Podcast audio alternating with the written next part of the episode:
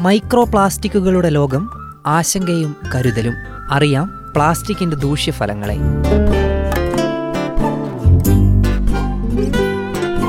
തയ്യാറാക്കി അവതരിപ്പിക്കുന്നത് മാനന്തവാടി മേരിമാതാ കോളേജിലെ ജന്തുശാസ്ത്ര വിഭാഗം assistant professor doctor Sanuvi Francis.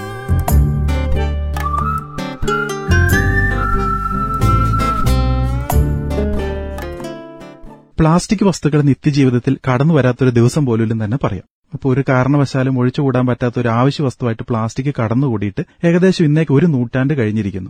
ആയിരത്തി തൊള്ളായിരത്തി ഏഴിൽ ലിയോ ബേക്ലൻഡ് എന്ന ശാസ്ത്രജ്ഞനാണ് ലോകത്ത് ആദ്യമായി കൃത്രിമമായിട്ട് പ്ലാസ്റ്റിക് കണ്ടുപിടിച്ചത്. അപ്പൊ പല രീതിയിൽ കുറഞ്ഞ ചെലവിൽ ഉണ്ടാക്കിയെടുക്കുന്ന പ്ലാസ്റ്റിക് വസ്തുക്കൾ ഇന്ന് ലോകം മുഴുവൻ നിറഞ്ഞിരിക്കുകയാണ്. അപ്പോൾ മനുഷ്യർക്ക് ഒഴിച്ചുകൂടാനാവാത്ത ഈ ഒരു വസ്തു പ്രകൃതിയിലേക്ക് വലിച്ചെറിയപ്പെട്ടതുവഴി ഉണ്ടാകുന്ന വിപത്തുകളെക്കുറിച്ച് നമ്മൾ എല്ലാവരും ബോധവാന്മാരുമാണ്. അപ്പം എല്ലാം അറിഞ്ഞിട്ട് നിസ്സംഗതയോടുകൂടെ നമ്മൾ ഇന്നും പ്ലാസ്റ്റിക് വസ്തുക്കൾ നിർബാന്ധം ഉപയോഗിച്ച് തള്ളിക്കൊണ്ടിരിക്കുകയാണ്. നമ്മുടെ തൊടിയിൽ വഴികളിൽ ജലാശയങ്ങളിൽ എല്ലായിടത്തും എങ്ങോട്ട് കണ്ണോടിച്ചാലും നമുക്കിന്ന് പ്ലാസ്റ്റിക്കിന്റെ സാന്നിധ്യം കണ്ടെത്താൻ സാധിക്കും. ലോകത്താകമാനം പത്ത് ലക്ഷം പ്ലാസ്റ്റിക് കുടിവെള്ള കുപ്പികൾ ഒരു മിനിറ്റിൽ വിറ്റഴിക്കപ്പെടുന്നു എന്നാണ് കണക്ക്. അപ്പോൾ അഞ്ചു കോടി ഒറ്റത്തവണ ഉപയോഗിക്കുന്ന പ്ലാസ്റ്റിക് ബാഗുകളും പ്രതിവർഷം വിൽക്കപ്പെടുന്നുണ്ട്. ഇതിൽ പകുതിയും പുനരുപയോഗിക്കാതെ പ്രകൃതിയിലേക്ക് വലിച്ചെറിയപ്പെടുക തന്നെയാണ് ചെയ്യുന്നത്. ഇനി നമുക്ക് എന്താണ് മൈക്രോ പ്ലാസ്റ്റിക്കുകൾ എന്ന് നോക്കാം. പ്രകൃതിയിലേക്ക് വലിച്ചെറിയപ്പെടുന്ന പ്ലാസ്റ്റിക് മാലിന്യങ്ങൾ ഒരിക്കലും നശിക്കില്ലെന്ന് നമുക്ക് എല്ലാവർക്കും അറിയാം. അപ്പൊ അതേസമയം തന്നെ നാം നമ്മുടെ തൊടിയിലും മറ്റും കാണുന്ന പ്ലാസ്റ്റിക് വസ്തുക്കൾ കുറച്ച് നാളുകൾക്ക് ശേഷം പൊടിഞ്ഞു പോകുന്നതായിട്ടും പലരും ശ്രദ്ധിച്ചിട്ടുണ്ടാകും. അപ്പോൾ വലിയ പ്ലാസ്റ്റിക് കഷ്ണങ്ങൾ അൾട്രാവയലറ്റ് രശ്മികളുടെയും കാലാവസ്ഥാ മാറ്റങ്ങൾക്കനുസരിച്ചുള്ള മഴ വെയിൽ തുടങ്ങിയവയുടെ പ്രവർത്തന ഫലമായിട്ടും ചെറു കണികകളായിട്ട് പൊടിയുന്നുണ്ട്. അങ്ങനെ ചെറു ചെറു കണികകളായി രൂപാന്തരപ്പെട്ട് അഞ്ച് മില്ലിമീറ്ററിലും താഴെയായി രൂപാന്തരപ്പെടുന്ന പ്ലാസ്റ്റിക് തരികളെയാണ് പൊതുവെ മൈക്രോ പ്ലാസ്റ്റിക്കുകൾ എന്ന് വിശേഷിപ്പിക്കുന്നത്. വലിപ്പം കുറഞ്ഞ തരികളാകും തോറും കൂടുതൽ അപകടകാരികളാണ് ഈ മൈക്രോ പ്ലാസ്റ്റിക്കുകൾ അപ്പൊ ചെറു തരികളാകും തോറും ചെറു ജീവികളായ മീനുകളുടെയും മണ്ണിൽ ജീവിക്കുന്ന ചെറു ജീവികളുടെയും ആഹാരത്തോടൊപ്പം അവയുടെ ശരീരത്തിൽ എത്തിച്ചേരുകയും അവയെ ഭക്ഷിക്കുന്ന വലിയ ജീവികളിലേക്കും അവസാനം മനുഷ്യ ശരീരത്തിൽ വരെ എത്തിച്ചേരുന്നുണ്ട്. ആഹാര ശൃംഖലയിൽ പോലും കടന്നുകയറി ഈ പ്ലാസ്റ്റിക് ജീവി സമൂഹത്തെ മാരകമായ രീതിയിൽ വളരെ ബാധിച്ചിരിക്കുകയാണ്. ഉദാഹരണമായിട്ട് ഈ വർഷത്തിന്റെ ആദ്യ പാദത്തിൽ പുറത്തു വന്ന ഒരു പഠനപ്രകാരം നെതർലാൻഡ്സിലെ ഒരു പ്രൊഫസർ ഡിക് വെറ്റാക് എന്ന ശാസ്ത്രജ്ഞന്റെ നേതൃത്വത്തിൽ നടന്ന പഠനത്തിൽ മനുഷ്യരക്തത്തിൽ വരെ പ്ലാസ്റ്റിക്കിന്റെ സാന്നിധ്യം കണ്ടെത്തുകയുണ്ടായി.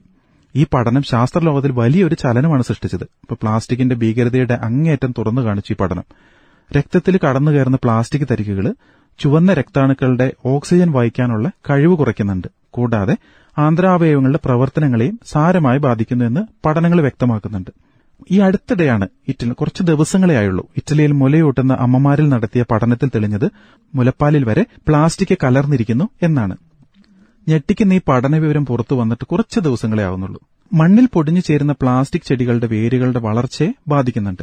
കൂടാതെ പ്ലാസ്റ്റിക്കിൽ നിന്നും പുറന്തള്ളുന്ന വിവിധതരം ഘനലോഹങ്ങൾ ജലസ്രോതസ്സുകൾ എത്തിച്ചേരുന്നത് വഴി കുടിവെള്ളം വരെ മലിനപ്പെടുന്നുണ്ട്. നമ്മൾ ഉപയോഗിക്കുന്ന വാഹനങ്ങളിലെ ടയറുകളൊക്കെ തേഞ്ഞു തീരുന്നതായിട്ട് എല്ലാവരും ശ്രദ്ധിക്കാറുണ്ട്. അപ്പൊ യഥാർത്ഥത്തിൽ ഘർഷണം മൂലം പൊടിഞ്ഞ് വായുവിൽ വരെ അലിഞ്ഞു ചേരുകയാണ് ചെയ്യുന്നത്. അങ്ങനെ വായുവിൽ ലയിക്കപ്പെട്ട റബ്ബർ പ്ലാസ്റ്റിക് വസ്തുക്കൾ ശ്വസനം വഴി നമ്മുടെ ശ്വാസകോശത്തിലും എത്തിച്ചേരുന്നുണ്ട്. അപ്പൊ ഇതിന്റെ എല്ലാം ദൂരവ്യാപന ഫലങ്ങൾ എന്താണെന്ന് പുറത്തു വരാനിരിക്കുന്നതേയുള്ളൂ.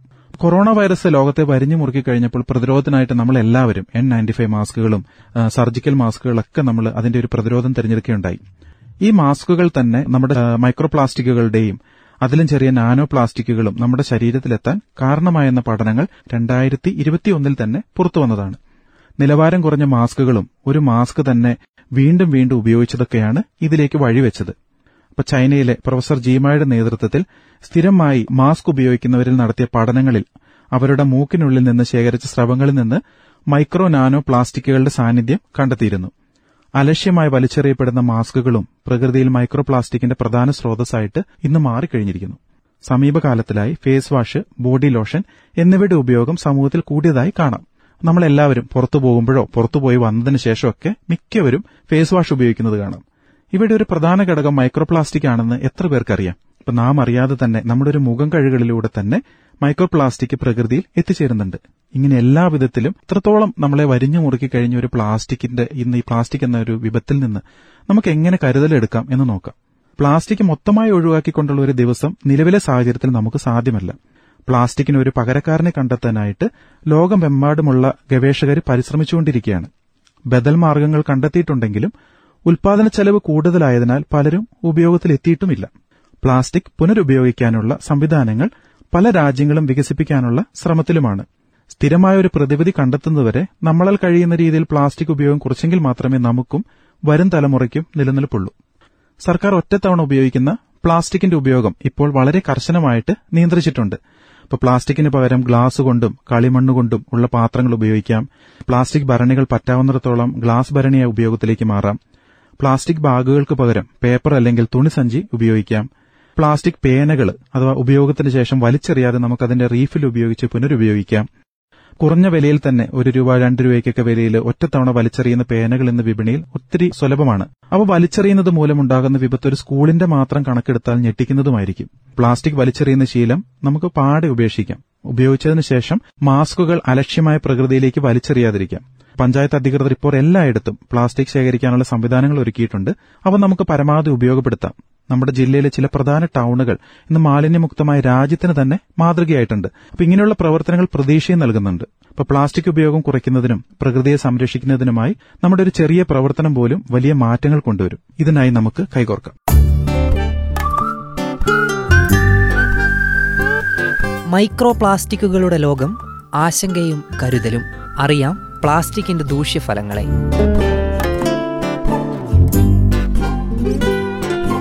തയ്യാറാക്കി അവതരിപ്പിക്കുന്നത് മാനന്തവാടി മേരിമാതാ കോളേജിലെ ജന്തുശാസ്ത്ര വിഭാഗം assistant professor doctor Sanuvi Francis.